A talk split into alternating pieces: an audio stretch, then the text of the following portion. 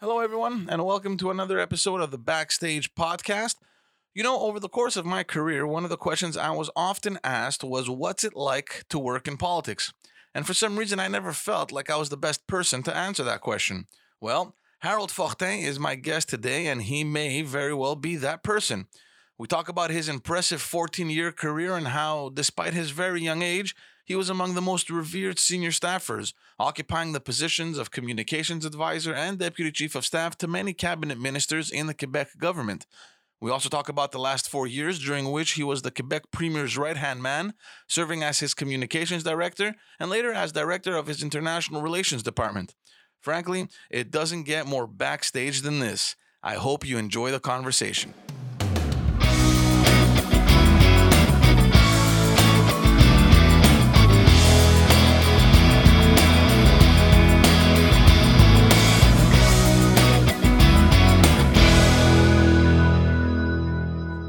Man. Thanks for coming. no problem. It's a pleasure. uh, we spoke about this before. Uh, there's this relaxed look that you get when you leave politics. I think everybody has it. you saw that in me. you did. Mhm. And people have been telling me that for a a couple of months now. We'll take it. I Yeah. look calm, relaxed, and maybe too too relaxed. That's the problem. That might be a problem at one point. Who knows? People don't understand the the stress it takes uh, and everything that's involved behind what we did, especially you at your level. I mean, I was just at the uh, you know at a writing, but the stuff that you did, man, people don't. And you know, we're saying this before we before we went on before we went on uh, before we started recording. Very few people understand uh, how it is, what we do, and what it takes. What we do is uh, it's it's made. You get involved because you're passionate. At one point, that's why you do it. You don't count your hours. Mhm. You forget about your health. You forget about your friends, uh, your spouse, and at one point, uh, your health uh, might go. It might all go sour, which happened to me actually. Oh yeah, Yeah, uh, I think during the third year of our mandate at Premier Couillard's office, at one point I couldn't sleep. And the weird thing in politics is that you know when you have anxiety and stress, usually you use you lose weight, yeah. but in politics you gain weight. You weight. gained it. Wow. Yeah, I think I gained during my you know the the whole political thing, which was about from 2004 to 2018. I think I gained like 35 pounds. Yeah, I gained weight too. But like you said, it's very difficult to maintain a schedule. Not that I had one before, right? Yeah. It's not like I was a super athlete, Yeah. uh, but it's very difficult to get carried away. It, true and also that you get consumed by work Yeah. because you want to do well. And like i was saying earlier it's a passion. It's not a, it's not a job. It's not somewhere you come in and you say nine to five then The- I'll, I'll be doing other activities. No way. you know some people in life they they they work to be able to do some other stuff outside of work which is fine others do outside of stuff outside stuff and you know work is just one uh, one uh, one element of their day but when you work in politics you, it's not a job it's um it's a commitment so at one point it can be nine o'clock in the morning or 10 o'clock at night you're still on Yeah. 24 hours a day seven days a week even during vacation time with your family if you get a call you see something on television on the LCN RDI or anything Mhm. on global then you're going to be like oh that might be something that we'll be talking about so i have to send a text now and i'll do it now even if i'm in supper with friends and it's 11 o'clock at night on a saturday night Yeah. that's what you Is, do is that how you started? Was it always like a passion thing for you? not at all i didn't want actually i, I refused to get involved in politics for three years Because before I i, was did because I, 'cause I was looking at your at your stuff and you studied business. So how does a guy go from business to being one of the top Yeah. staffers? I actually started um, doing my bachelor's degree at uh, Concordia University, um, majoring in marketing. I was playing football for the Stingers. Oh, then yeah. I got a concussion and uh, I stopped playing, was trying to find an activity somewhere to get involved, got involved in student associations at Concordia um, for you know the rest of my bachelor's degree. At one point one of my friends called me up and he said listen uh, i'm doing this youth convention with the, the quebec liberals. Uh, do you want to get involved? And i told him no. But he told me he talked to me about this for like two or three years, and he was saying, you know what, get involved because you're in student associations at Concordia for business. You're loving it. Um, that's what we're doing in Mhm. the youth wing of the Quebec Liberal Yeah. Party. So why don't you go contribute? And I was like, I don't need this. Like, Mm. why? Why would I go? And after three years, I accepted to go to that youth convention and uh, being in charge of finances, which basically means you know, um, you know, work the bar and make sure that uh, everything balances out, and uh, you know, doing a, do a spreadsheet with uh, expenses and revenues, and that was it. This is at the youth wing. Yeah, the party, the youth wing in 2003, and then um, after that experience, I actually fell in love, you know, with the the whole political thing, and then I got involved in the, at the party, and a year later. Yolande James, who was um, a staffer for then Minister of Health and Social Services, Philippe Couillard, she decided to run in the Nelligan riding in Montreal. And she was a staffer. So she was a political advisor to Philippe Couillard. Mhm. And uh, my first day at in government was September 20th, 2004, when I replaced Yolande Yolande James, as a political advisor at Mr. Couillard's office. So that was my first day. And my first day on the job was the first day, was the day she was elected MNA for Nelligan. Wow. Yeah, that's how I started, which was completely not my objective. Because I studied marketing. My, my dream job was to work at Nike or Yeah. Reebok or Adidas or for the Canadiens. Yeah. That was, I wanted to be a brand manager. Yeah. And then uh, I just I stayed there from 2004 to 2012. Then moved on to other things, but stayed in politics. And every tr- every time I tried to leave, it never worked. Uh, I've said that before. Also, it, it, it's it's like a drug, and um, uh, you try to come out, and it's very difficult because the work that you do and the environment that you're involved in, it consumes so much of your energy, so much of your effort. There's things that you're working on that you won't see the result tomorrow or after tomorrow. In in the back of your mind, you know that it's coming in a year or two years, so you're working long term. And one, not only is it difficult to replace someone that has been involved in this process for a long time, um, but it's difficult to find someone that will come in and just pick up from day one, right? Mm. And that you kind of you're, you're conscious of that of that reality, and you're always thinking, okay, who's gonna who's gonna do this if I leave? Yeah. Who's gonna come in? I have this pending. I have that pending. I'm working on this right now. Uh, who's gonna explain? Like, there's so many things going on simultaneously that there's almost like a guilt that you you feel bad leaving, you know, and it just pulls you back in. I've spoken to to many many uh, people in politics that have that had wanted to leave and they just couldn't. Yeah. They were just stuck, stuck, in, you know, quote unquote. Yeah. I I got I stayed on because I was passionate about serving Yeah, others. exactly. um, getting involved in student association at Concordia uh, made me understood that you basically get rewarded when other people progress. Mhm. You you feel useful. Uh, you're trying to build projects and help others. So in that sense, I thought I thought politics was giving me that. Yeah. Um, my parents, uh, actually, my dad was a professor um, for um, people with uh, you know learning disabilities or difficulties. Um, so he was always on. He was he had he was uh, teaching in uh, secondaire cinq, and he had students that were or secondaire deux also, and he was he had students that were adults basically. Mhm. So he was always in the mindset of helping others, you know, get the better version of themselves. My mom was working with people with uh, intellectual disabilities.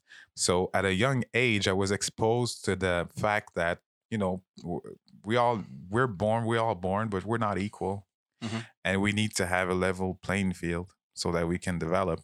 And after that, I got involved in different stuff like music and choir, and um, you know, I, I I traveled. And at one point, I told myself, you know what, may maybe the student association was one you know one way to get involved, but wow, by getting involved in politics, uh, being just a staffer or even a person with a you know a Q- QLP card, Mhm. um, that I could I could actually propose ideas Mhm. that would that might work for others. So that's that's why I was doing this. It, it- it's interesting that you say that because I was never involved in politics either. I studied politics, but just because I liked it and I enjoyed it. But I was conscious while I was studying that there was no way in hell that I would do anything related to politics when I came out of university. Yeah. And that was a bit of a stressful moment for me because I was thinking, okay, what's next now? Okay, I'm finishing university. What do we what do we do? I fell into politics. Uh, it, it was a stroke of luck, basically, that brought me into politics. But I realized once I was in politics that there was this whole other world, and I was so impressed to see that we had enormous, uh, an enormous group of youngsters that were involved, and like you said, uh, were interested in proposing ideas and just intelligent kids. Yeah. you know, Yeah. I, I and I, I missed out on that completely. I had no idea that even existed. Yeah. The- Um, the difficulty we have today in 2019 is that when at the time I got involved, um, I felt that um, kids my age were idealists and we wanted to change the world. Yeah. Now, I guess cynicism is really high, so it's kind of tough to bring people in and make them, you know, feel like they're contributing for real. yeah, You know, that's the that's the politics has gotten a bad rap. True. And then, Yeah. you know, the, then the media doesn't help, obviously, sometimes. And politicians, they don't help themselves. Mhm. And then when you're a staffer or you're somebody that wants to get involved, um, you, you're not you're not listening. Because you know what? Before it was focused on, you know, I'm a liberal or I'm a PQ or I'm a ADQ or a CAQ or I'm a separatist or I'm not. And today people are more interested in causes like the environment Yeah, healthcare, uh, immigration, well, that's economic changed, yeah. and it's changed completely the political landscape. Yeah, I mean- and then and then you can you can get in. You don't have to get involved in a political party No, to have an impact on the world. Yeah. So why do it? So that's the question that you know different parties have to ask themselves. Like, what are we doing to get good ideas from people who are interested or invested in different types of uh, causes, and how do we make them stay instead of going somewhere else to Well, yeah. fulfill that? Well, that was my question. I was going to ask you. I mean, there's a question of loyalty afterwards. Yeah. I mean, you have a wave of supporters. Are they here because they they believe in our ideology? They believe in the party. They believe in what we're proposing, or are they just here because we have one or two or three popular ideas that they just want to get behind? Uh, there's different reasons to get involved. Um, I got involved in the Quebec Liberal Party because I admired uh, Jean Charest as a politician. I admired I second that. um, I admired uh, Lucien Bouchard. I admired Robert Bourassa. Um, yeah, I was telling you earlier, I was in a choir.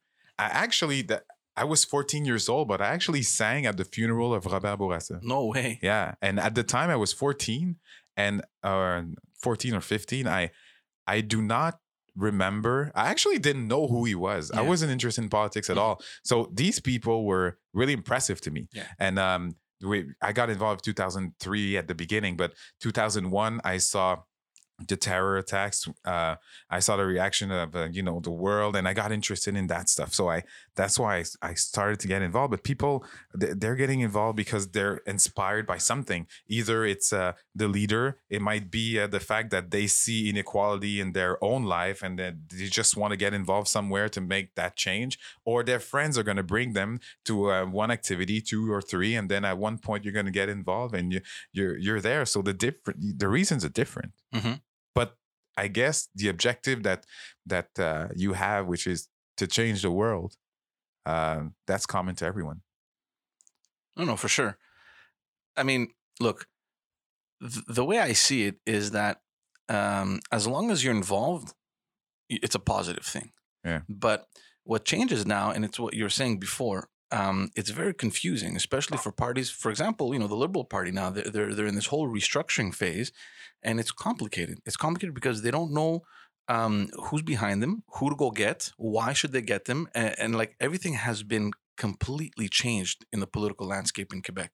Same thing for the PQ. Everything, yeah. Yeah. I think I think all parties are are experiencing that, except obviously for the ones that you know, that that that that saw this growth pattern and just pretty much because it was um, it was a wave of support, right? Yeah, you're right. But you know what? The the growth uh, doesn't mean that you don't have to ask yourself questions, No. so that you're to find your own identity. Mhm. Because I don't think that the last election was about um, the CAQ being uh, the best thing that ever happened to Quebec.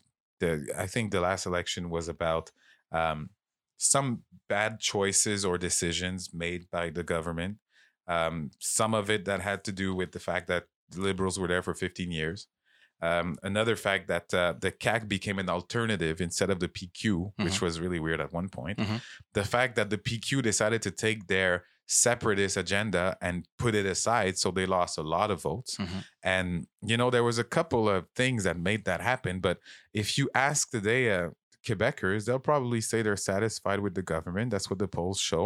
But at the same time, if you ask them what is the DNA of the CAQ, I don't think they know. Nobody knows. I'm, not- I'm well going to say they're nationalists, but what does that mean? You know, what does that mean being nationalist? Like, Yeah.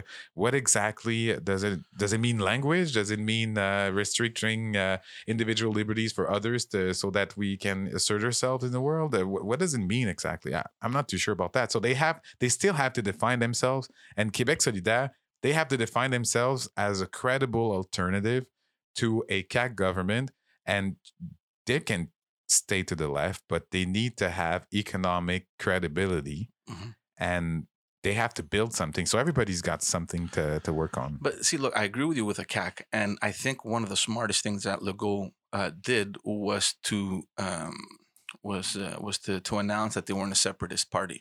Yeah. he came out, and I think that from that point, that was the turning point of the party because that was the confusion. I remember even back in 2014, We used that. we used it, we we milked it, you know, uh, and it was real confusion, and um, and we paired that with back then, you know, the whole uh, charter of values that the PQ wanted to propose. So it was kind of like a package deal, Mhm. you know, the PQ CAQ, same thing. And uh, he saw that, and they changed, and I think that for that uh, that that at that moment, everything kind of shifted for them. Um, yeah, the 15 years is obviously one thing that comes up a lot, but the the Quebec Solidaire, I, I find it mysterious because yes, they're in the left. I think they're in the radical left. Uh, but you know that whole economic credibility, which I think is the most important one. I feel like their supporters don't really care, Care about, about that. They don't care. They Well- don't. It's it's more the ideology. It's the movement. It's yay. Let's you know they're getting the the um, you know the ground uh, support uh, of just people that want to create uh, a, change and Mhm. you know provoke a movement. Right. So That- they they won the elections based on the environment. You're right. Well, the, well, that's the reason why they have to work on their uh, DNA, because um, if you want to be a governing party, well, you need to appeal to more people. Obviously, you have to keep your values. That uh, what you, your political action is based on values. So for Quebec Solidaire, they have to stay on the left. I mean, uh, in France, you have uh, Jean-Luc Mélenchon, uh, you have uh, les socialistes, uh, Mhm. you have different parties that are that are on the left.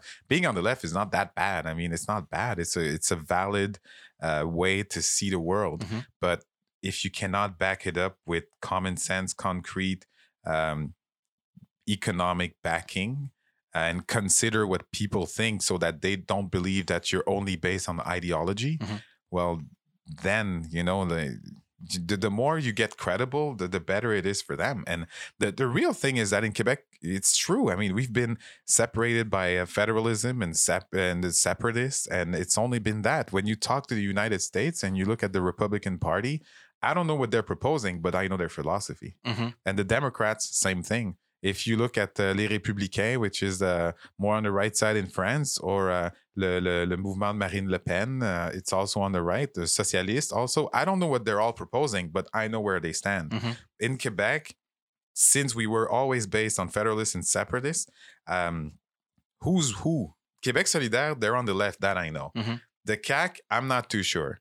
Uh, the liberals, they're more center, sometimes center left, sometimes center right. So it's not the political landscape is not clear in Quebec at all. No. At the federal level, it is, but not here. And you were mentioning earlier about the, the CAQ, you know, with their federalist approach. Um, you know what? I, I've been because in my old in my old job with uh, Premier Couillard, my job was to be the link between Quebec and the federal government. Uh, so the Prime Minister Trudeau's office, and also with different um, premiers' offices all around the country. Mhm. And since uh, Premier Legault got in, um, they think he's a good guy, but they don't think that he's actually working to make our federation better. Um, Trump was saying in uh, he was saying uh, America first, right? I think Legault has this menta- mentality where he goes Quebec first, which is good for me in a sense, but it cannot be Quebec first and Quebec alone Yeah. right? So I mean, the, his predecessor, Mr. Couillard, had a vision where we were saying we need to make Quebec better, but we make, we need to make that country better also, and it's important as well. So uh, I don't see right now a desire from that government to be a you know an actor of change in the federation and to make it better. So if they sold uh, to Quebecers that no referendum, Quebec is strong within Canada, that's fine. But the next step is to see if they're going to contribute so that the, the country can advance in the, the right way. Mhm. And that's that remains to be seen. Well, look, there's still a new party, right? True. Um, but one thing's for sure is that you know, like you said, politics was always very polarized in Quebec between federalists and separatists, and that's why I think he was very intelligent of occupying that space of the true alternative, which is why he passed. And I think that's where Mario Dumont probably failed back in the '90s because he aligned himself with the separatist movement. I think had he not gone with them in '95. Perhaps the CAQ wouldn't even exist. I think the ADQ would have grown and occupied that space. Hmm. Um, it's going to be interesting to see how things evolve. My first election in 1998 that I had the eligibility to vote, I voted ADQ. Yeah. I did not even vote liberal. hmm So because I felt he was young, I liked the whole idea of uh, you know um, of having a strong Quebec within Canada, uh, of uh, asking for demanding you know certain powers um, and just being a collaborative type of partner for other provinces. Um, so obviously, I mean the the the CAQ government has been there since October. Um, obviously, I did not vote for them. I, I'm liberal, but uh, Quebec liberal. But I, I figure, you know, we we got to give him a chance. I mean, the um, if they're doing well and Quebec's doing well, well, we're all doing well. So, what's the objective of being involved in politics? That that gets back to the first question we were talking about. I mean, I, I'm not there personally. I'm not involved. I wasn't involved in politics only to win. I was involved in politics to make Quebec better. Mhm. So if another party is there and are proposing stuff that you know makes our lives easier, well, fine. Yeah. that's the way life works. I agree with you. And, you know, a lot of my friends came up to me and told me, you know, after the election, oh my God, uh, what's going to happen? Uh, is it the over, is it the end? And, you know, for me, the comparison is, you know, I, I bring it back to 2013 when, when we lost to the PQ.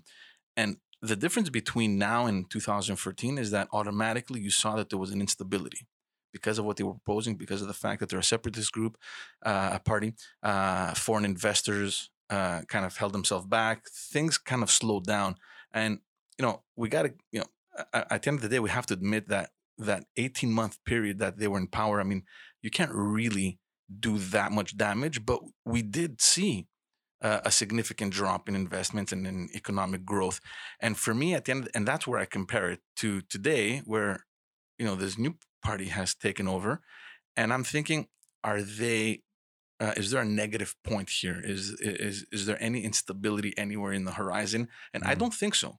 So on that, uh, you know, uh, on, from that point of view, you know, like you said, give them a chance. I mean, I don't think they're going to repulse the investors. I don't think the economy is going to slow down. I think we were very uh, diligent enough in the last four years to take care of the economy, and we saw with the recent budget that came out. Even they admit the fact that you know the numbers are so good that we're thankful that we're able now to uh, to to have the budget that they that that they tabled. And you know, I, I don't think it's going to be that tragic or as tragic as people think.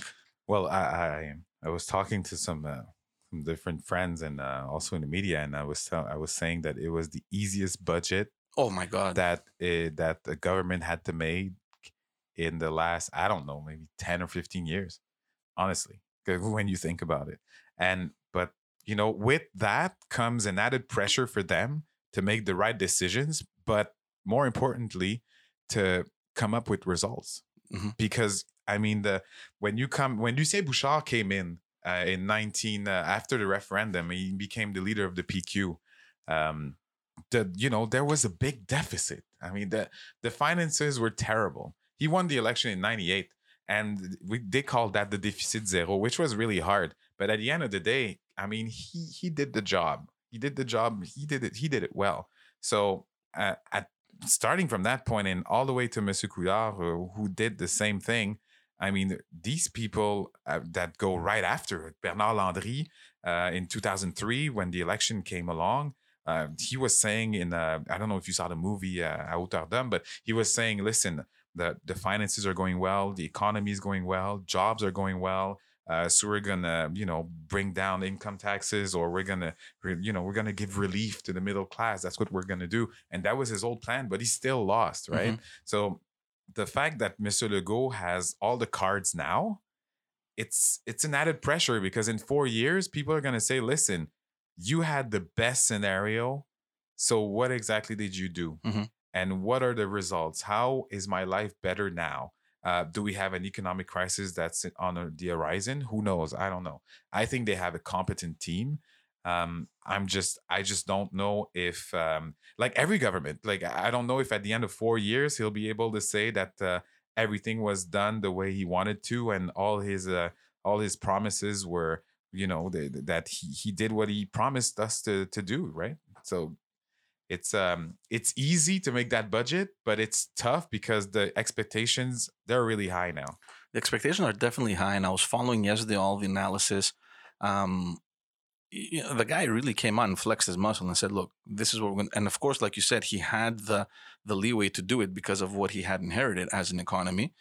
The fear that a lot of people are are expressing is that you went so much so so fast that uh, in the following years are you going to be able to sustain that right? Um, that's the big question mark. Yeah. uh, i mean there's an increase in uh, government spending uh, which is quote unquote a good a good thing but the following year i think they're back to three four percent.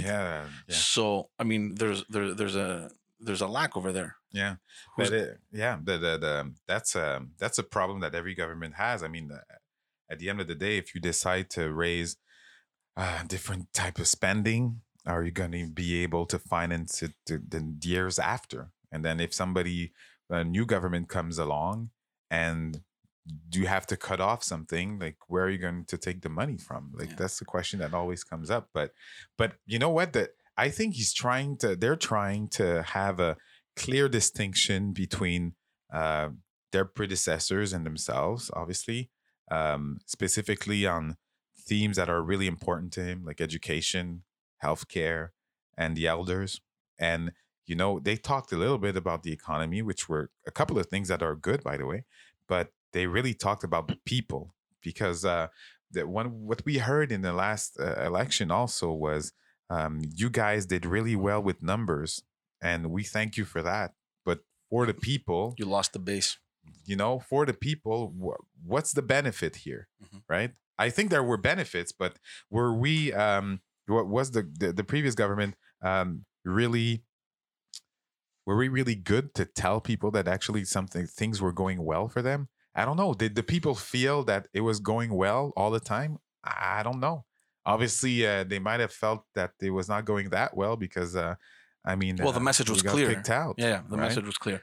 But you were there. I mean you were at the pmo what was the what was the sentiment over there going into the election Well, going into the election, the, um, one of the things that we had in mind was uh, we in 2014 we came up with a plan and we had we made commitments, and one of the things that was really that that really you know was really important to us was that um, a lot of times when new governments come in, they always say that the, the financial structure of the province does not allow them to respect the commitments that they've taken. in, standard blah, it's a standard spiel They always say that. But Mr. Couillard at the time was like, you know what? I'm going to go with different commitments and I'm going to make sure that in the next, in four years, when the new election is going to come up, that we're going to have a clear, um, clear understanding of what's the status of our financial framework in Quebec so that people can understand where we're at.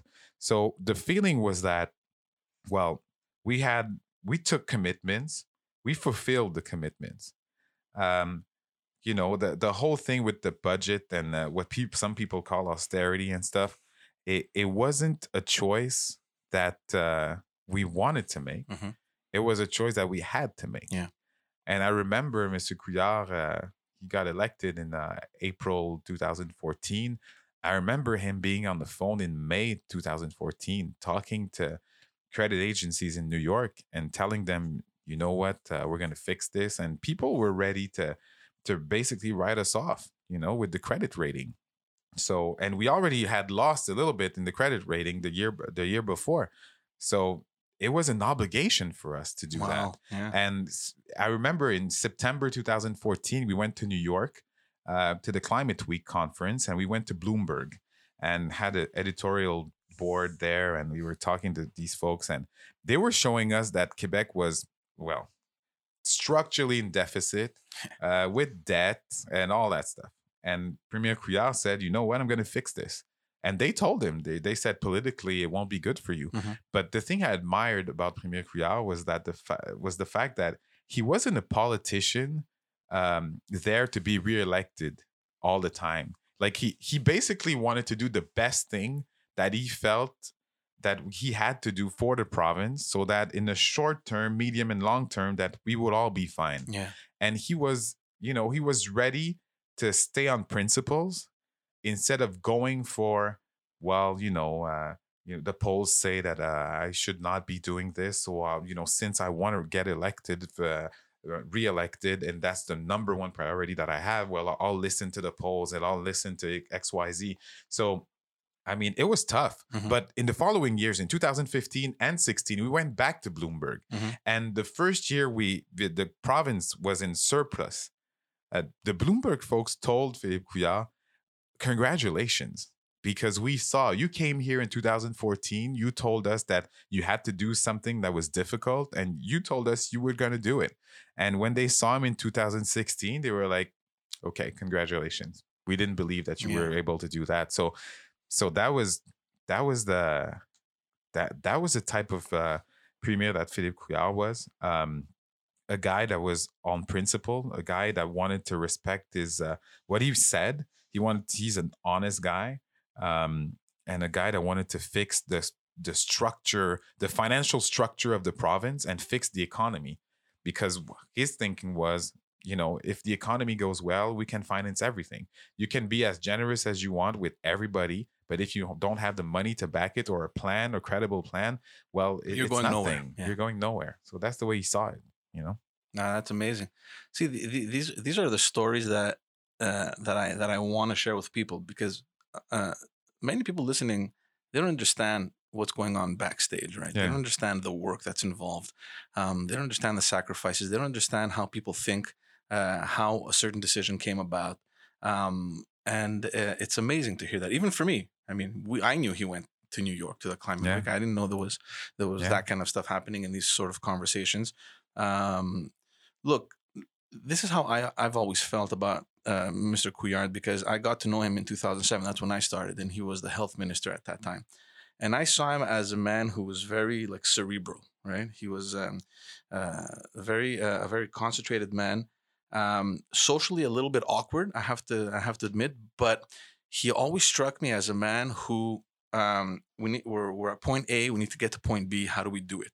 That, that that very very mechanical in the way he thinks and the way that he proceeded in doing his his business. And I don't think there's ever been a, a health minister that has been uh, in that position for as long as he had. He was untouchable. Mm. Of course, he knew the the health uh, the, the health system better than anyone else, um, and which is why we support him. I mean, we were one of his earlier supporters in his um, Mhm. in his leadership race, uh, and uh, you were there, of course, as well. Yeah. Um, and everybody, I, I remember, I remember meeting people and leaders in the community that were saying, "Look, he's the wrong guy. He's the wrong guy." Uh, and I remember a lot of people telling us, "You got to back Moreau, who's who's an amazing politician, very different style." Mm. Um, but he was very convincing, and it's what you're saying. Uh, and I, I- I'm just going back to uh, to how we felt when we were supporting him. He was very convincing in his approach and in his strategy and the things that he wanted to move forward. Um, and it was very difficult after you met him to not be on the same page. It was very difficult. I understand that feeling. The the good thing about um, at that time in the Quebec Liberal Party was that uh, we had uh, a lot of talent. We still do today. Mhm. Uh, we had a lot of talent. So Monsieur Moreau was a, a great candidate. Great candidate. Uh, Monsieur Bachand also. There were other people that were thinking about running, which they didn't Yeah. at one point, but there was a lot of talent there. Um, the but you know what? The thing is, it's a weird thing in politics because um, you know, as individuals, we want people that are straight, that have principles, values, and that tell us the things as they are, right? But when you're you're an opposite, when you're the adversary, your job, one of your jobs, is to define that person. So you you were saying that you know some people thought that uh, uh, Mr. Couillard might have been cold or Mhm. distant or something like that. I knew I know him personally, and he's not like that. No, I know. I know that the public persona might I've seen like that. I recognize that, but you know when the his adversaries politically taxed him of being cold, distant, um, not he's not listening to anyone. He only thinks that he's right.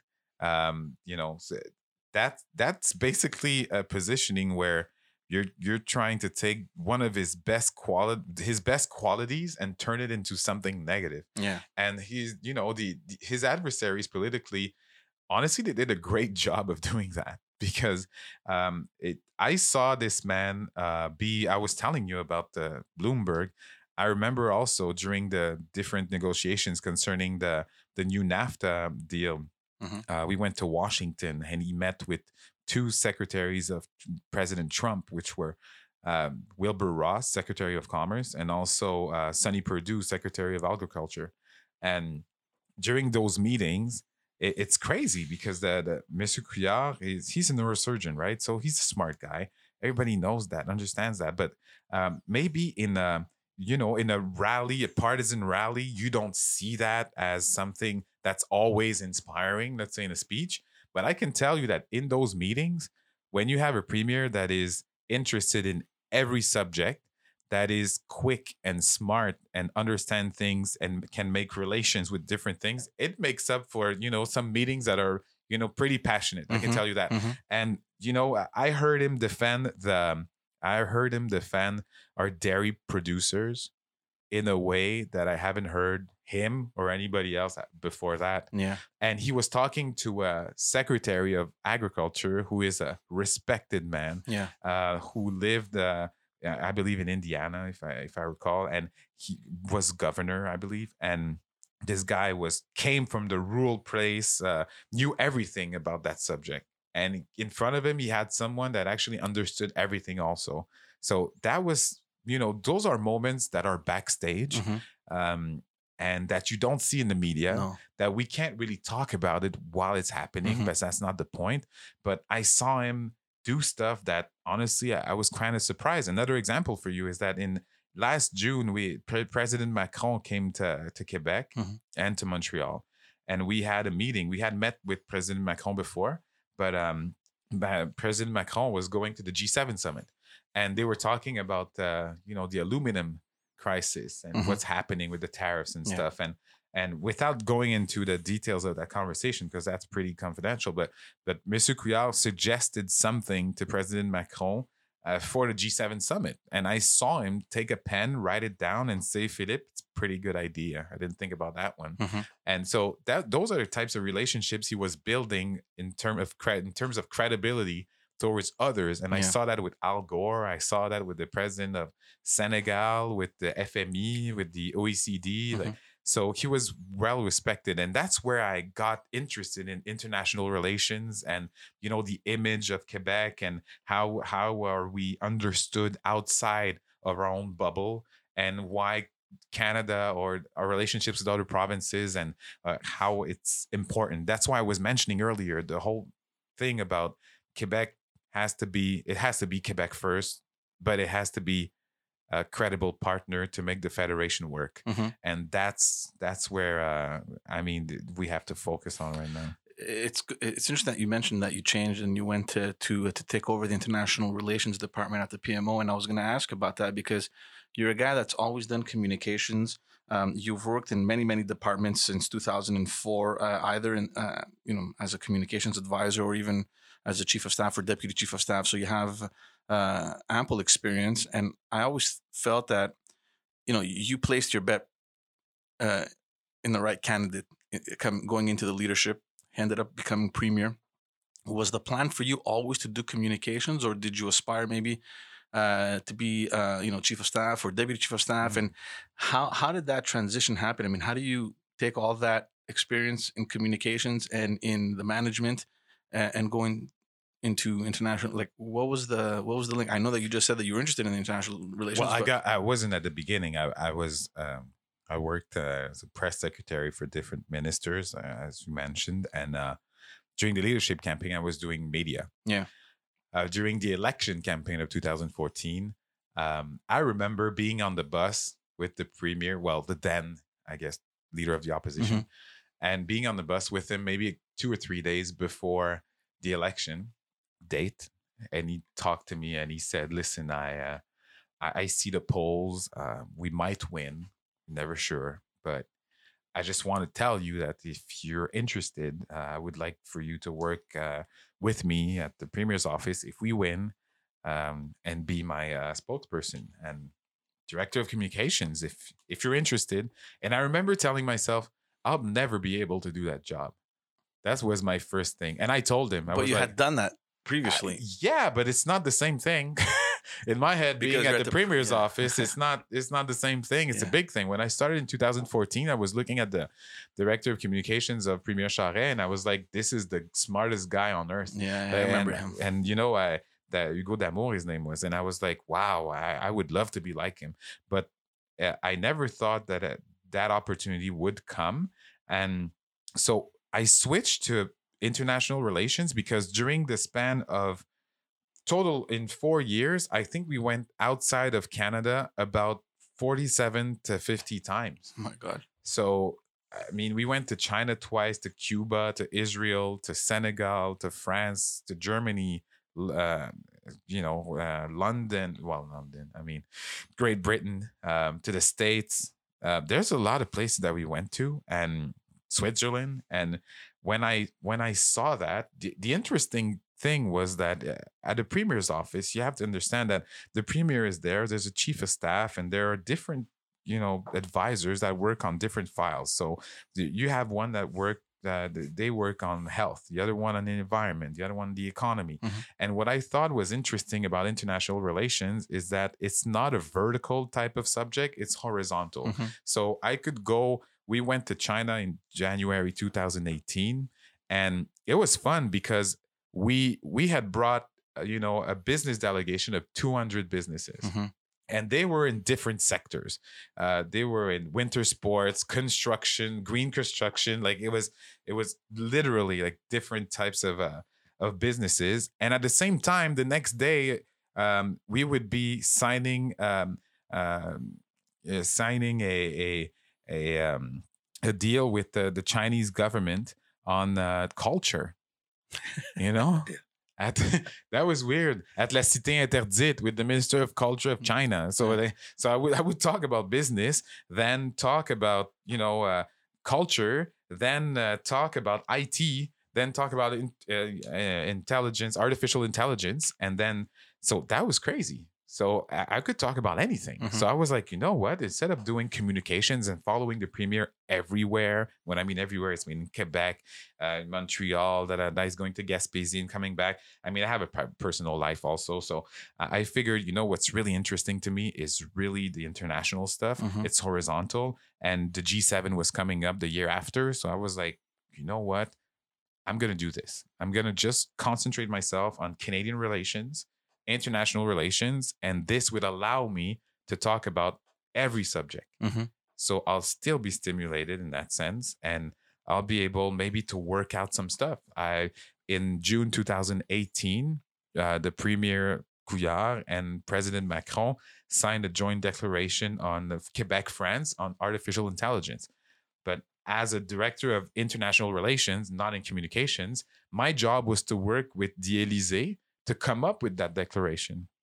And we worked together. We had different discussions. And at the end of the day, I, I saw them sign the thing and uh, announce it. And it's collaboration that's going to last for, you know, the couple of years there. It's good for businesses. It's good for our researchers. It's good for Montreal, for Quebec as a whole. Mhm. So those are the types of concrete, um, you know, topics where I could make a difference. Mhm. And coming back to what we were saying, the same thing you got in, the same reason why you got involved.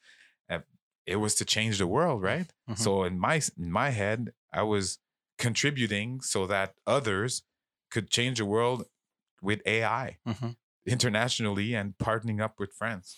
I was gonna ask. Uh, I was gonna ask you while you were saying that. I was thinking about, you know, how does uh, how does all these things get prepared? Like, what's see? You, you went to China with two hundred businessmen. How does this work? Who's behind all this? Who's putting all this together? Is is that like someone like you, or is it just um, uh, people over there that organize and you just participate? I mean, this is what's interesting to me. How does all this come how- Come Well, together? It's a, I mean, it's a huge, it's a huge project, and um, there's a lot of people who work on it, and um, the people from the, the people from the, the that work for the government, which are civil worker, um, from the Ministry of International Relations to the Ministry of Economic Development, these folks are competent. Mhm.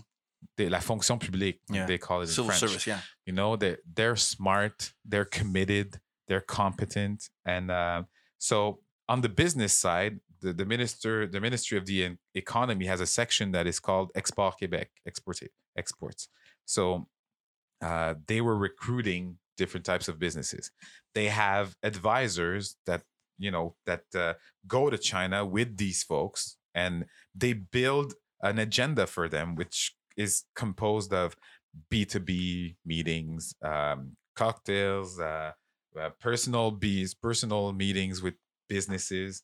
So that's one part. The second part is that Quebec has an international presence all around the world, and there's three or offices uh, in China, and there's a person that is in charge of all offices in China for Quebec. So that person is there all the time, and they basically make contacts diplomatically and on different areas. So these people were working also on what the premier was going to do. And at our office, we had um, we had a team of of people in charge of uh, of uh, I would say the operations or you know the the functioning of that whole thing. Um, and we had a couple of people there, and they were headed by uh, Brigitte Fortier, who is a competent, smart woman, and um, so she was working with those ministries, working with the people in China, and I was working in my things also with those ministries and stuff. So, and we built in a span of two or three months an agenda and uh, activities, and we all went there, and every day from morning to night we had something to do. And it's twelve hour, fifteen hour hour days. You sleep maybe three or four, but your adrenaline is flowing. Mhm. So you know you, you stand you stand up. And every time you wake up in another country and you're representing quebec there's something that There's is a sense of pride too. Right? there is. There is a sense of pride and you're also responsible or you know you're, kind of thinking well you know what? Um, i'm gonna stand up. I'm gonna be straight. I'm gonna be as pleasant as possible. I'm gonna try to be you know polite competent. And because we're representing the people at home uh, although i'm just a staffer but i felt i mean i felt that i had a responsibility to to you know to to help the the quebec's reputation internationally to be as as uh, as good as it can be. I felt that i was that was my responsibility. Although i'm not i'm not an elected official i mean i'm i'm not a personality i'm not a but you know yeah but see this is th- this is the thing right? The politicians are usually the the person front stage right True. there's such a huge machine in the back that nobody understands like everything that you're saying right now there's a lot of people that don't understand that quebec has this presence worldwide that Yeah. they have all this machine working on um, getting quebec exposed creating business and economic uh, relationships, yeah. education, culture, whatever you Yeah. want.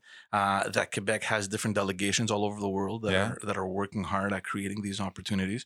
Um, it, there's just so much happening, There and, and everyone just sees you know the front man, and you know I mean it's our job to make that front man look the best possible. Yeah.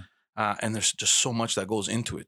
Well, I always felt I told that to Premier Couillard at the time. I always felt that my job was to be an extension of him uh, to the people outside our office.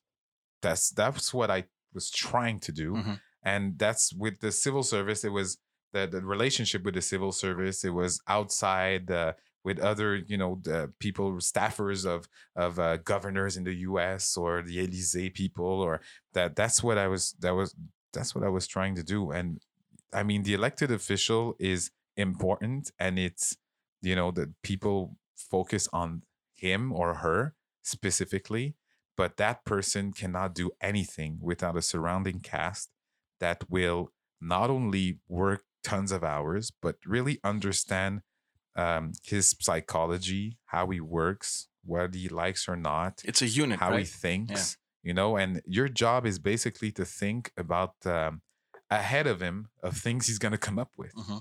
And that way you, you can you can serve him well because you, your job is to serve the premier, right? And in your head, you're you're not I mean, I've never been partisan that much. And in my head, I wasn't serving Philippe because I appreciate Philippe uh, Couillard. I was serving the institution, which is the premier of Quebec. Mhm. And the premier of Quebec represents all of us those who voted liberal at that time, those who didn't.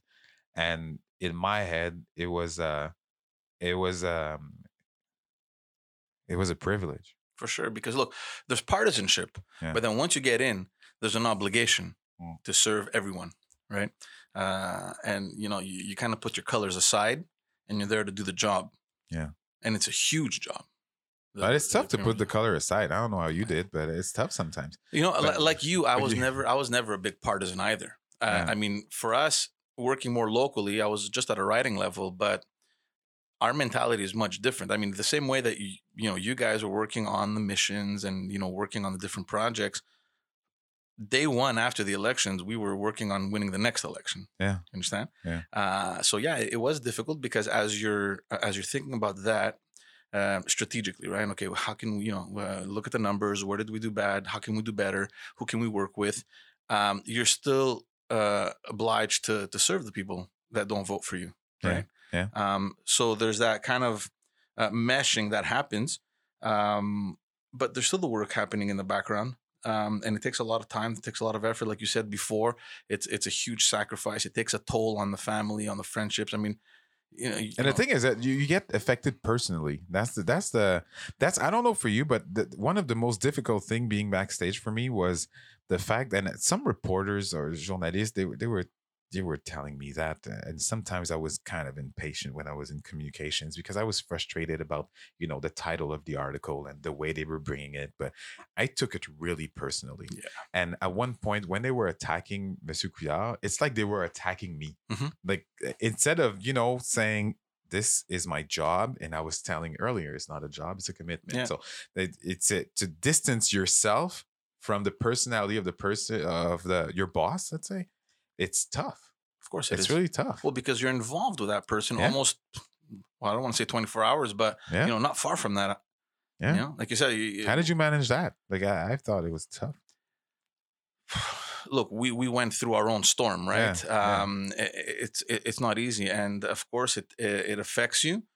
I- I don't know how we did it. Honestly, I, I don't know how I did it. Um, You're just trying to survive these things, but it's kind of sometimes you have to separate you you know yourself and just have the you know worker and then the person. but that's divide the, but that's the other thing I um about politics that I uh, that I noticed is that very quickly you develop a hard shell and you learn that whatever negative comes has to bounce off you. If you take that in, it's going to drag you down and you know in no time you're going to look horrible. You're going to Well, look uh, you're, going to look miserable. but you know what? I failed at that. you did? I literally failed at that. Yeah, I, I don't know. I I I think uh Because the thick skin is what you said. It's you know being able to understand that it's going to bounce back. But I would that see that's one thing I learned from the backstage is that uh, I cannot take it personally. Um, when they're at, when they're when somebody's attacking our government or my boss or on a personal level, they're not attacking me, Mhm. and I have to be level headed about it. look I, I wasn't i wasn't exposed as you were uh, to that much uh, you know media attention but I, I don't know i mean I, I think from a young age i developed this ability to just ignore Yeah, yeah I'm, I'm ignore, not ignore my parents ignore my siblings just ignore everything that i didn't want you know I wasn't. Yeah, I wasn't like that. No, I was kind of. I was the opposite. but it's tough i it, it's and, and like you said because there's so much effort put into everything that you do in politics the minute that there's something that comes against what you're doing or against what you're thinking um of course it affects you. But you know what? I, I didn't when some when someone does something wrong in the government or anywhere, um, you know, in that in that um, in that uh, in that sphere. I mean, I I don't care if they get trash really, because sometimes they deserve it. Yeah. They're really like sometimes they do. They, sometimes decisions are made that are terrible and you know the empathy is not there and the strategically is terrible and when a person says it's bad so i was never mad at that i was mad when in my view You did the good were, thing. they were well yeah bashed or. Yeah. they were attacking character Yeah. uh, personally uh, you know either the opposition you know or anybody else like when i felt that it was unjust and i knew that person was genuine and sincere and everything that was that would piss me off it, would and that's when i got you know kind of difficult and instead of having a hard shell like you were saying where it would bounce off i would become cold oh yeah. with these people like completely cold because that was my way of fighting it Mhm. because i told myself you know if i get emotional here i might i don't know i might say something i'm going to regret Mhm. and i was i was mentioning earlier in my head i'm an extension of my boss so i cannot be Yeah. unpleasant You gotta measure up. Um, yeah so the best thing i can do is basically be cold or maybe ignore or not talk but that seemed like i was really pissed anyway Yeah. because sometimes when you ignore people it, it shows others that you're pissed off so it's not that great Well, see, this is the thing about the media. I mean, the op- forget about the opposition. The opposition has a job to do, so they're going to use whatever they have um, to portray you in any way they think that it's going to bring you down. But the media, the media just wants to create a reaction, right? So, uh, and I felt very often that look, why aren't you reporting the story? Okay, look, this is what happened. This is where we were. This is what happened. This is where we are today. And I agree with you. You know, the personal things, uh, it's cheap. It's a low blow but again it's creating a reaction right it's uh we, we need readership we need traffic now on the websites we need shares on the social media so there's this whole like side industry that exists and it's who's going to get the news first um, who's going to report it a certain way that it's going to garner more attention um, it sucks right? But it's also part of the deal. In french uh, people were, sa- were saying to me um, uh, si t'es pas capable so what was it again? It was uh, uh, si t'es pas capable de supporter la chaleur sors de la cuisine Mhm. you know? Yeah yeah. So i mean it comes with it um and there's a lot of to heat me there is a lot of heat Yeah. and uh, you know it's difficult for reporters and you know the in this age because of social media because of the pressures that they they have they have less time to do their job and sometimes politicians and staffers uh, we we- we're frustrated because we believe that it was not done in a rigorous way but in their head you know it, it was done in rigorous way number one and the other thing is they don't have all the time they don't have four days to come up with something because a news cycle you wake up in the morning you listen to the radio it's 15 minutes. then yeah and then you're at work and then the story changed you came out of work you come out of work and the, the story changed again so the cycles are always coming so these folks are under pressure all the time. Um, the other thing that uh, i i understand i got to understand to understand at one point is that i mean no one is neutral in life like no one. So i don't expect the media to be neutral. Yeah. I expect the media to be fair. Yeah. That's the thing.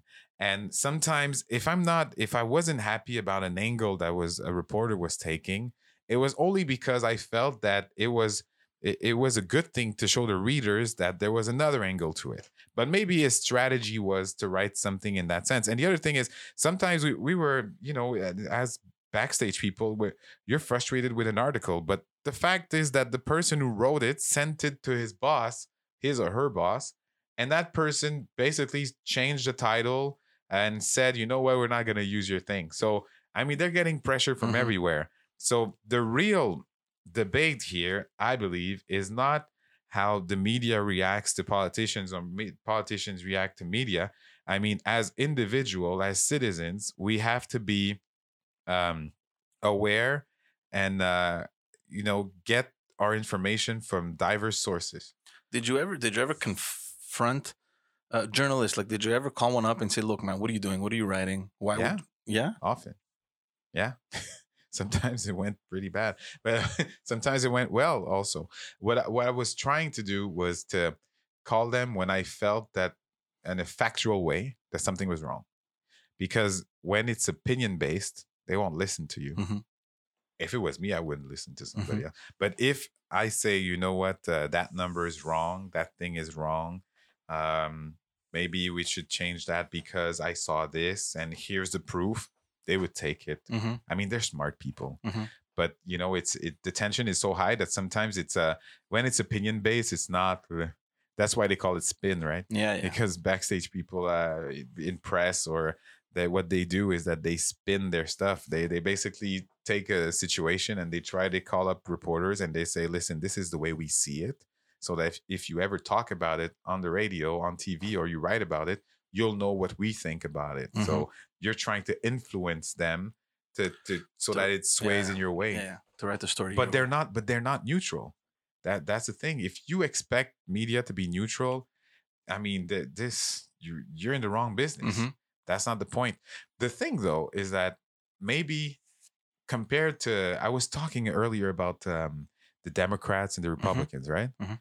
Well, say the media in the U.S., the New York Times or Fox News or CNN, you know what they stand for, Mhm, right? mhm. It's clear. Um, here, sometimes in Quebec, it's kind of fuzzy. It's, it's between. It's kind of fuzzy because you don't know. We think that La Presse is more a federalist type of thing. We know the you know the owner of Quebecor is a separatist, so maybe uh, Quebecor is, but you don't have really proof of that. Um, but when you're in France, when you read Libération, you know they're left, and you, when you read um, when you when you read uh, well, geez, I forgot the name.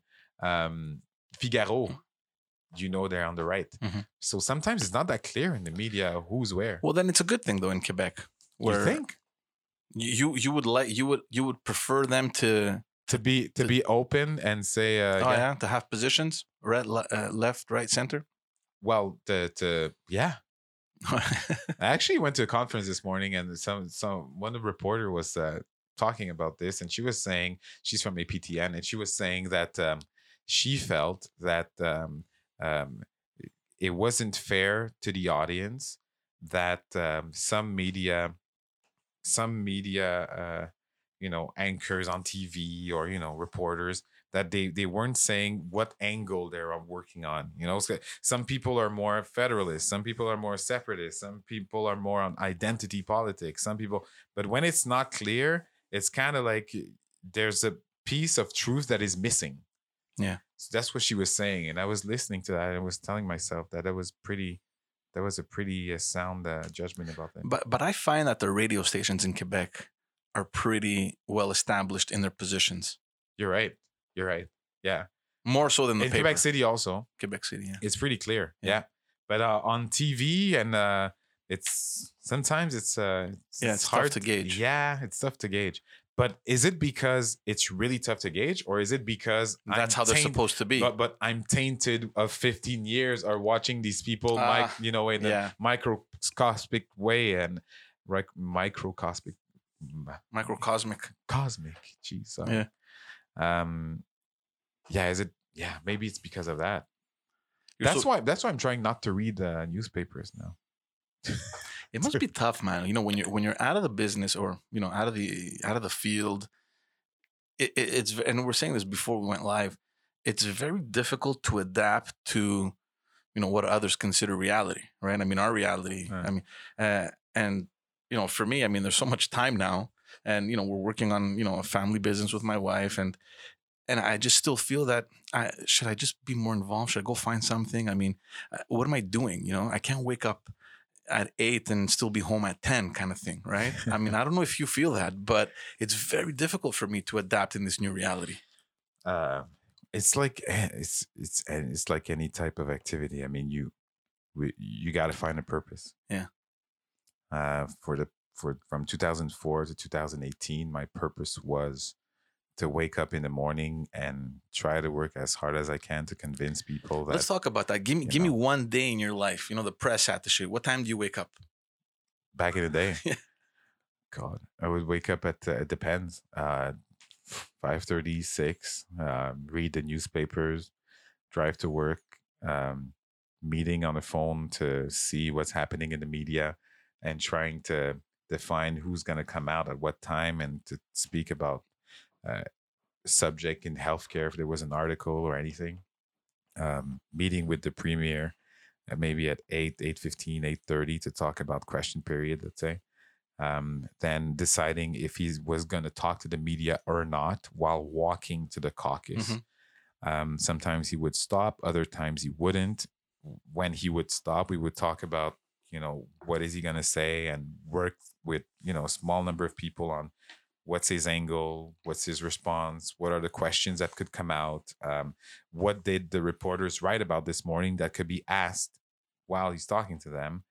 And then we would go to caucus he would go to question period then i would go back to my office and try to look at the agenda and see oh we have an announcement tomorrow we have a speech on the uh, tomorrow night uh, and then uh, on friday we have to go to you know we have a regional tour in gaspésie and on saturday we're leaving for paris let's say so so i had to work on other stuff Yeah. so I was trying to, when he was somewhere in a meeting or in the National Assembly, I was trying to advance different things with my team, and um, and uh, I mean, at any time, that's the thing. At any time, a reporter could be calling from anywhere in the world and ask us questions about you know different things.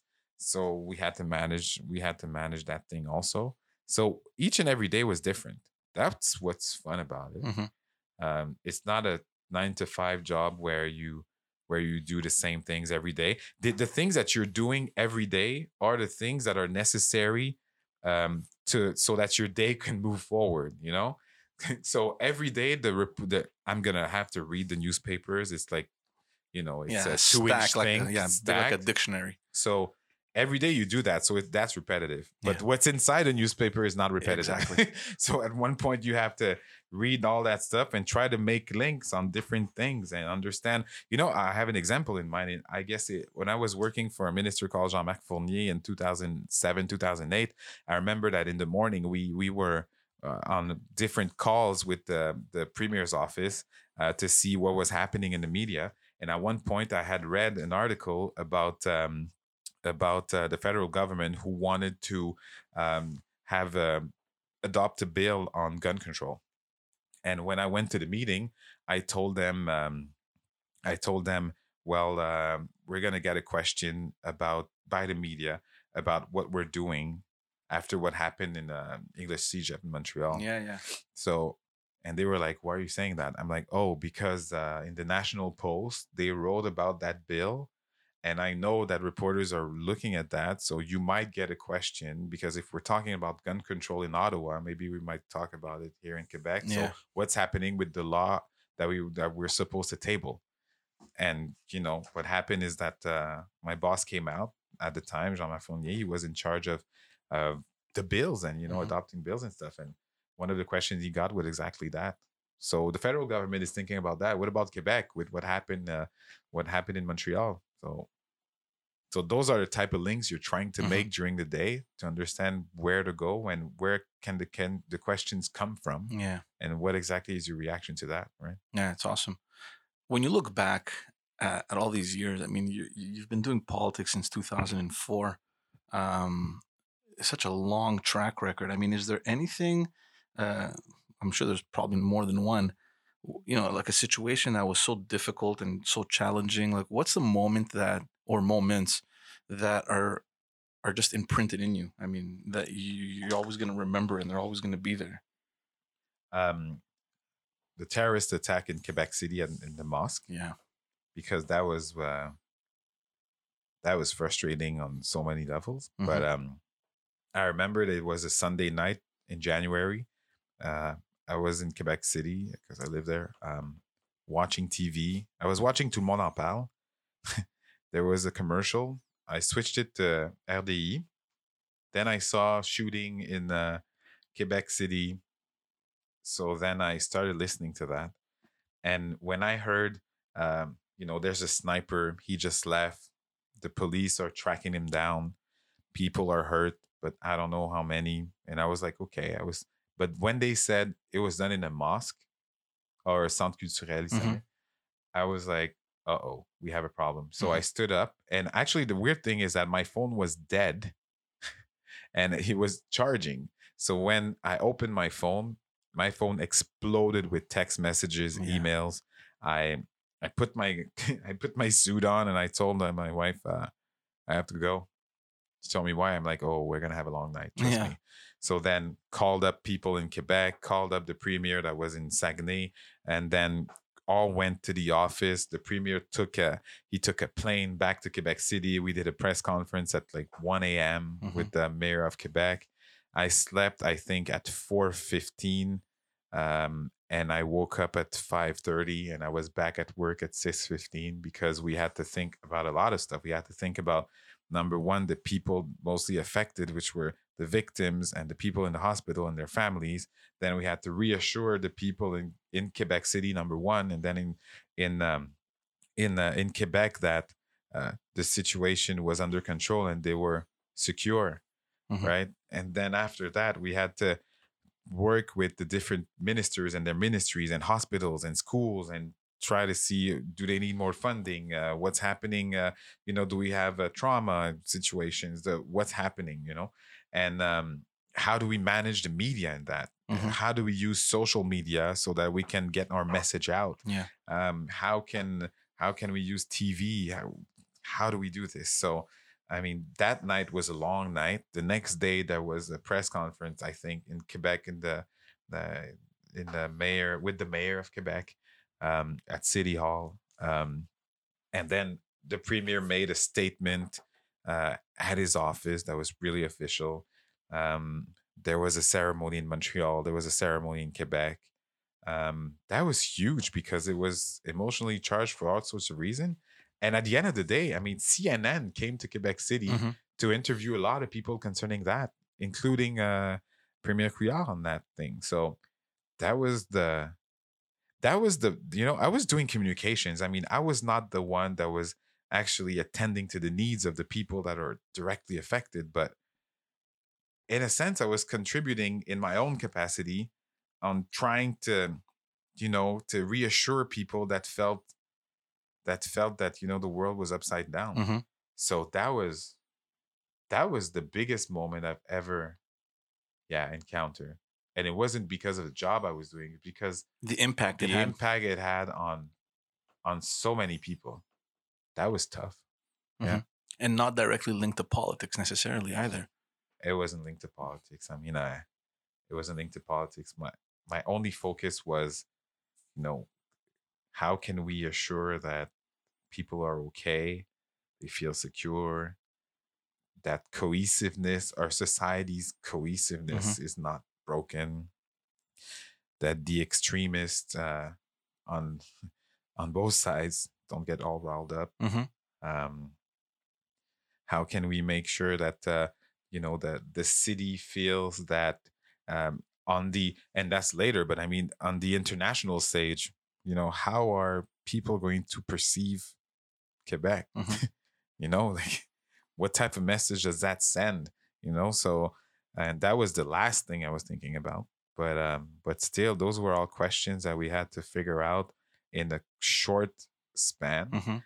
and was everything i think that was one of the moments where um premier Couillard was really recognized by everyone Yeah. as a statesman Mhm. because that's the type of person he is and he rises above those situations and it was fun it, it was fun in a sense to have someone of this stature for um to respond to those type of situations because i uh, at that time um, with the people that were there, um, the best person to respond to that was him. Mhm.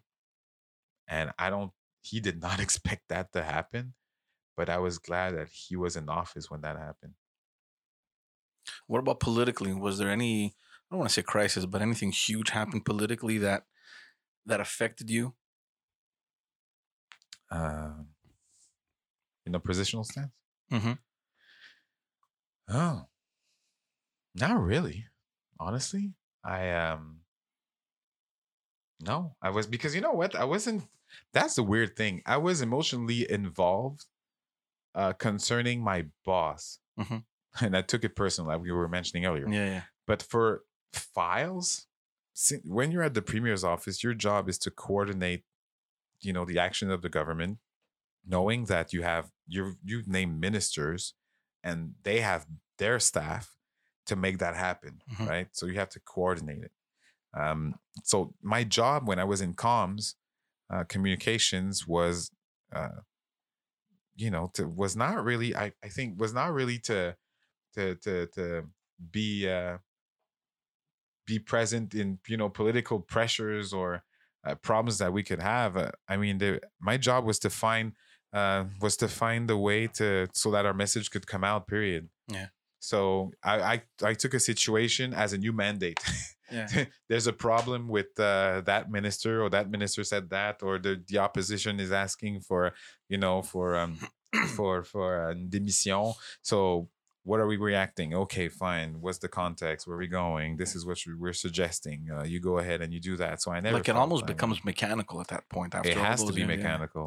It has to be mechanical because it, and you got to think about all the possibilities. That's the thing. That's a weird thing because in politics, when you're backstage, you're trying to figure out what is the worst thing that could happen. It's And like this complicated math Yeah. formula. Well, it, you, you're like looking at the, it's like a chess match, Yeah. and you're thinking, okay, I cannot think. No, no, maybe not two moves ahead. Maybe like I have to think about like six, Yeah. and then I got to figure out what's happening with the six, and for each one, I have to figure out what I have to do after that. So that that's the way I was built. Mhm. That's the way I was thinking. So uh, when something would happen, it wasn't a problem. It was a challenge. just because you have the experience as a communications uh, guy, I have to ask you the whole issue right now at the federal government with SNC Lavalin. I personally think it's a non-issue, and I think that it's a huge communications fail. Uh, put yourself in their shoes. I mean, how and and it's it's obviously easy in retrospect to say what I would have done or how I would have reacted, but something like that happens. Like, how would you manage it? Uh, it's tough. Uh, there's um because there's a context to it. Number one, it's normal that a government or a premier's office or prime minister's office speaks with a minister to see if there's a solution that Mhm. could be found when there's 9,000 jobs in the country that are affected. Yeah. It's rare that a minister comes out and says that she was pressured uh, to do something and at the same times that person is telling you that nothing was illegal. Um, it's tough because for the unity of the country it's terrible because the people in the west feel some of them feel like um, the prime minister was giving a pass to a quebec company. And quebecers feel that uh, it's uh, i mean we, we have to save the company because the individuals that are there today have nothing to do with Yeah. that. Mhm. So, from a communication standpoint, what Prime Minister Trudeau did was what he had to do, and it, it might it might have on a political not le- uh, clear. on a political level, I agree with you. I, yeah, th- I think he did what everyone expects a prime minister to do in a situation like this. yeah, What I don't understand is the, the news comes out, and you know this is big, right? It's huge. So, and in the beginning, you know, they're, trying to hide information, they're trying to camouflage it, and then, you know, they're saying, "Oh no, she's an important member of our of our cabinet." Twenty four hours later, she resigns. Like, there's all these things that just kept You're right. happening as a reaction. How do you not foresee these things? Just Well, come you out. can't. Well, yeah, you can't foresee these things, but that the thing is that there's sometimes you can't control every variable. That's the thing. I mean, um, if they're in their perspective, and in Prime Minister Trudeau's office, they're they're saying we did not have, we did not put any type of undue pressure on her. We didn't. Whatever she says, we didn't. No, but what I'm saying, what I'm saying is that instead of waiting f- uh, for everything to happen and to react, I think for something like this, they should have just immediately said, "Look, this is what's happening. This is what we did. It's our duty to save these jobs." And I would turn it against the opposition. I mean, what do yeah, they but want? they yeah, but the, the the thing is that you know he, they're in government, they're not in in the opposition, so there were some things that they could not talk about. I mean, if you ask a person from the prime minister's office today, do you believe that uh, SNC Lavalin should have a DPA? Um, off the record, they're probably going to say definitely Mhm. because we cannot lose these jobs. Mhm. But the prime minister cannot say that because it would be perceived as interfering politically with uh, with something, and it's the decision of the attorney general. So that's why he's not. He can't say that. Um, then, uh, are you going? The government? Are you are you going to to you know to to force the um, the the Ministry of Justice or the Attorney General to? Are you not force? I mean, is the Attorney General of Canada right now? Is he going to tell his his uh you know his legislative branch to go with the DPA, although they said no? Mhm. if you ask them personally, they would like to do it, but they can't answer that. And what Mrs. Wilson Raybould did, and she was, I mean, she had a good testimony and she's a credible person. Mhm. On the other hand, I, I did not feel that she she was working with the team to find a solution. Well, that see the the perception now is that there's something mysterious happening in that caucus. There there are groups I think that are either against them, uh, like you mentioned. There's probably Quebec bashing happening. The caucus is split east west. There's something happening.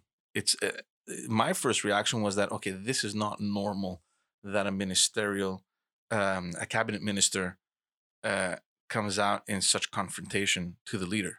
It can, ha- you're right, it can happen, but uh, it's it's pretty special. Yeah. And she's not alone. Like I mean, everything coming up now. I mean, Yeah, but the, the- I mean, Minister Philpott, well, well, Jane Philpott, uh, who, who is an, an MP, she left the cabinet, but she's a good friend of Madame Wilson Raybould. She's a really good friend. So You would expect that, right? I mean, okay, I there, there- there's friends, that. there's friendships, and there's you know, and there's collaborations, and people have taken their side, but it just seems that there's so much more to come in this whole situation. Well, I mean, the media is pretty happy about it. Uh, and Well, they're having the a ball with it. The opposition is uh, is taking this all the way to the elections. But you know what? The, the- what the sad thing about that story is that we've been hearing about uh, the former attorney, attorney general, but nobody has answered the real question.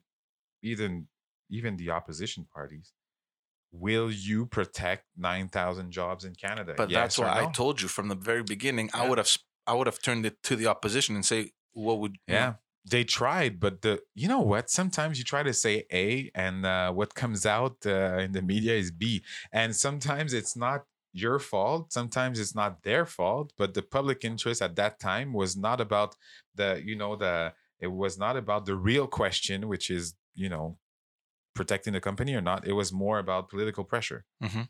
So even though Prime Minister Trudeau said, you know what, I did not have uh, inappropriate pressure and my focus is to find a solution for 9,000 job. Well, the focus was political pressure because because it was leaked in the media Mhm. and then you know Wilson Raybould said something but the, the thing is from a communication standpoint sometimes you cannot leave not you cannot leave a false version in your head be talked about in the media for like 2 weeks. Mhm. So what happened is that minister or former minister Raybould came out with her truth and then there was two or three weeks where we did not hear about the other side of the coin. Mhm. And when Gerald Butts came in, some people said, you know what, he's pretty credible too. But why did he talk like four weeks or three weeks after uh, Ray, uh, Wilson Raybould? was it that long? Well, it was at least two two weeks and a Yeah, half yeah. or something. Hmm. But it was long. They could have decided to put him on the stand earlier. They could have. That way, we would have had you know their version out earlier. But the time between Minister, uh, former Minister Wilson Raybould and Gerald Butts, the time that Oh well, it allowed the media to have a allowed- ball. Yeah, yeah. exactly. It allowed the media to think about uh, different types of things that could happen or not. That's what happened. But when you hear Gerald Butts, his testimony, I can uh, from somebody that was backstage, I can understand what he says yeah, yeah, hundred percent. completely, and probably a lot of people would have done the same thing. But does that cons- does that constitute inappropriate pressure? Ow, I'm not too sure. I don't think so either. So some people in the caucus might say that she was not uh, she was not working as a team member. The other thing that is shocking is that it's taking the caucus forever to make a decision. I mean, we saw people leaving our caucus or, you know, being expelled from caucus or whatever. It just feels like in our case, within 24 to 48 hours, boom, there was a decision made. What is taking so long? Um, it's it's and tough. the and the problem is that you've waited so long now that if you decide to, you know, to get them out of the caucus, you're getting perceived as the bad guy now. I mean, there's so many things to juggle with. so you, you got sometimes when you have um when you have bad choices you got to evaluate which one uh, will have less consequences Yeah, exactly. so you you kick them out it's a bad sign uh, you keep them in it might be poison for your group Oh yeah. um And you're headed into an election. You don't know how that's going to play out. so it's- when you're thinking what you're thinking is more okay so what is the what is the less what is the least the worst solution that i could come up with? So status quo seems pretty good honestly. You want to get that thing behind you. That's what you want to do. It just doesn't want to unstick, though, eh? true you're right. And but of like, course, the opposition is doing not- their job. if you if you make a decision on that and you you come out and you say i'm going to kick them out you're basically giving you're giving the story a new life. Like why would you do that? You'd Mhm. rather like stay low and just talk about your budget and at one point come up with a decision concerning SNC Lavalin and then when they when people talk to you about it then you shift to the opposition and you, and you say well you NDP or you NP um, uh, conservatives what would you have done would you protect them or not are you for that or against Mhm. you know that, that's your job We're going to close it up. I just want to talk very uh, quickly about what you're doing now because you're you're on TV. You're um, you've been called up as a, professional and a political analyst on uh, on one of Quebec's leading uh, media. How was that whole experience for you now to be on that side? Um, I love it. I love it because uh, for uh, many years I've been advising a lot of people uh, on what to say or trying to uh, prepare them for different TV interviews and stuff. Um, I was I was basically talking um without knowing. That's what I realized. Um, it's fun, number one, to speak my mind and not somebody else in the name of somebody else. Second thing is I understand the pressures of it now Mhm. because uh some it's it's kind of it's tough it's tough Is is is it difficult to um, you know that transition from being criticized to becoming a critic? um not really uh because i feel that uh, i am fair and you know i always back up what i say with some facts Mhm. And i believe that you cannot be wrong if your facts are right right so and i try to leave the partisan game aside so i call it as i see it um that's what i try to do You know, I always wondered in those in those panels, and you know, obviously there's people from different parties, whether they're former uh, politicians or former uh, staffers uh, such as yourself. Is the party at all involved? I mean, is there any directive, or do they tell you, "Oh, look, uh, you can talk about that issue. This is where we stand," oh or are or do they leave, or are you really free to just comment as you please? Oh, I'm not. I mean, I, I'm. I talk on uh, radio and on TV, and I'm not. Uh, I don't consider myself as a a Parti libéral du Québec spokesperson on TV. Okay, Um, I obviously have Quebec liberal values. That won't change. If I want to know something, I'll call them up, Mhm. or I'll call uh, my friends at the uh, some of my friends at the CAQ, or I'll call somebody at the PQ, um, or uh, at uh, the federal level, or Mhm. I'll talk to uh, to an MP, conservative MP, or the prime minister's office, just to get a, a sense. And I always tell them that I'm just asking questions to understand better your position, and I'll make my own judgment on that after afterwards. So I don't I don't bet. Obviously, sometimes when I say something good about someone, they text me and they say thanks, but yeah, but that was not the objective. yeah, And I want to base my, you know, I, I've been looking at uh, how radio is done and you know TV columnists. There's a lot of commentary. There's a lot of people who who give their opinion, and that is fine. Um, it was frustrating for me to to sometimes to hear people talk and to to to kind of feel that their sense of um, their sense of judgment was altered because they were too liberal or uh, too conservative or too caquist or Mhm. too pickist. Mhm. And that really that I I thought for the for democracy it was a terrible thing. So Mhm. I try to be as neutral as possible and I try to on certain issues I'm more passionate about like immigration or um, you know, in the international status of Quebec or Mhm. relations with the federal government and other provinces. Obviously, if I see something that is not good, I'll be passionate about it and I'll I'll say it. But I defended François Legault when he went to um, on TV when he went to to the states the first time. And one of my colleagues that actually is a is a partisan of the of the CAQ was saying that uh, his his first move or his first trip to the U.S. Uh, was not well organized. I defended Premier Legault on Mhm. that one because I felt that he was completely wrong. See, so I can I can be Yeah, yeah. I can be neutral in a sense. Is it something that you want to pursue? Is it something that you want to do more of? Um, I like it, uh, but I I don't think it's my main objective. Yeah. I had never thought about you know being a reporter and going on the other side. That's not the. But I'm trying to be, I'm trying to be the the person that can be as neutral as possible. And my my motto is I'm gonna tell you everything I know and the way I think, but I'll back it up with facts and I'll let you make your own conclusion about it instead of doing the contrary. Yeah. Are you going to stay close to the party now? um i i'm trying to stay close i i i don't want to be like um, others that uh, after you know uh, election defeat decided to just leave. That's not my objective. I'll see what i'll do uh, later uh, you know, job wise and career wise and uh, with the studies and the family. But um uh i'll probably stay involved. In what capacity i don't know. There's a there's a there's a there's a leadership campaign coming up. Um, what do you think the party has to focus on right now, based on everything that we've seen that went that went sour uh, in the last election? Well, the number one thing I think is that you know the the people have to the members have to decide what are the rules for the next leadership campaign. Mhm. After that, uh, it's got to get started. You know, I'm a proponent of starting this thing as soon as possible, um, not wait for like a year and a half or something. Others are saying that uh, that we should wait so that the party does uh, the right diagnosis of uh, of you know what went wrong and all that stuff. I believe that um, the person who's going to be the next leader of the Quebec Liberal Party will have the mandate of going around different regions and try to talk to the people there, understand what happened, and then you know come up with an action plan so that it doesn't happen again. So the quicker we can get that thing started, the better it will be for the party. That's what I think.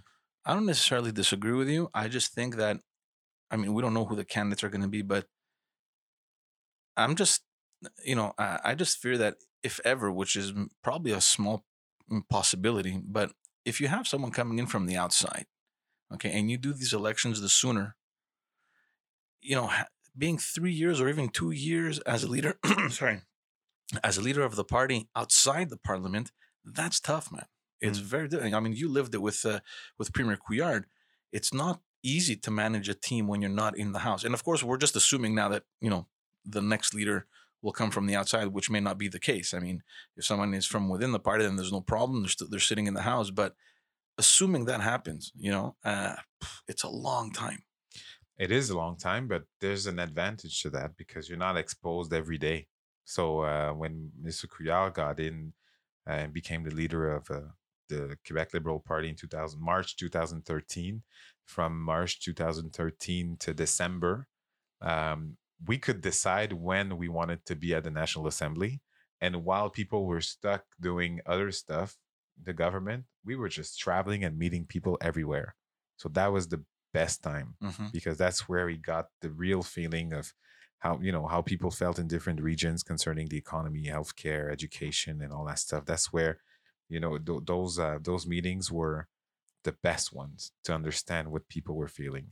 So it's it's not always negative. The other thing is that you know we, you were talking about the leader coming from outside the party.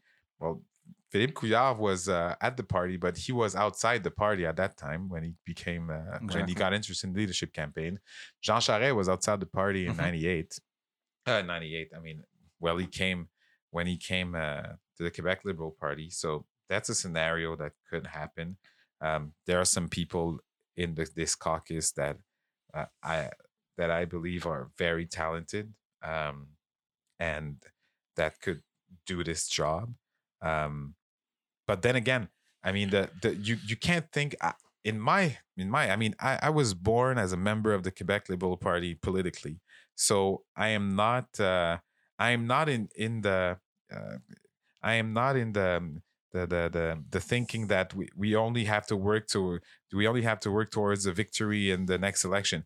I mean, it's better to understand completely what happened and to go see the people and understand the francophones, anglophones, the diversity, the regions, and build a political offer that will rally people. Mhm. And to do that, this takes time. And we didn't have a lot of time with M. Couillard um, because it was in March 2013. The election was in February 2014. Now we have time. So the more time we take to do it properly, the better results are going to come. So that's what the party has to do. Do you think they'll be uh, ready for uh, 2022 or? the they- have to and the pq also and qs also and the CAQ also everybody's got to be ready for that but the, the, it'll be interesting to see where um, what is the the dna of those parties what are they going to be Yeah. you know uh, what does it mean exactly to be a federalist what does it mean uh, for a liberal individual liberties in 2019 what does it mean uh, for the CAQ uh, a nationalist uh, inside of Canada. What does that mean? Like, how do they contribute? Is the PQ coming back with separatism as the number one thing? And what does that mean for the people to sell it to the new generation? Yeah. And Quebec Solidaire, we talked about it earlier. What a, what do they have to do to become a mainstream party while keeping their values to the left? That's interesting questions gonna- that will be answered in the next couple of years. It's gonna be interesting, Yeah. dude. I don't want to take up too much of your time. I appreciate you coming. Um, I want to wish you luck with everything that you do. I follow you, obviously. Uh, Thanks. you're a brilliant guy, and uh, I appreciate your time. Thanks. I appreciate it. It was uh, really fun to speak with you. I'm doing that anytime. And uh, thanks.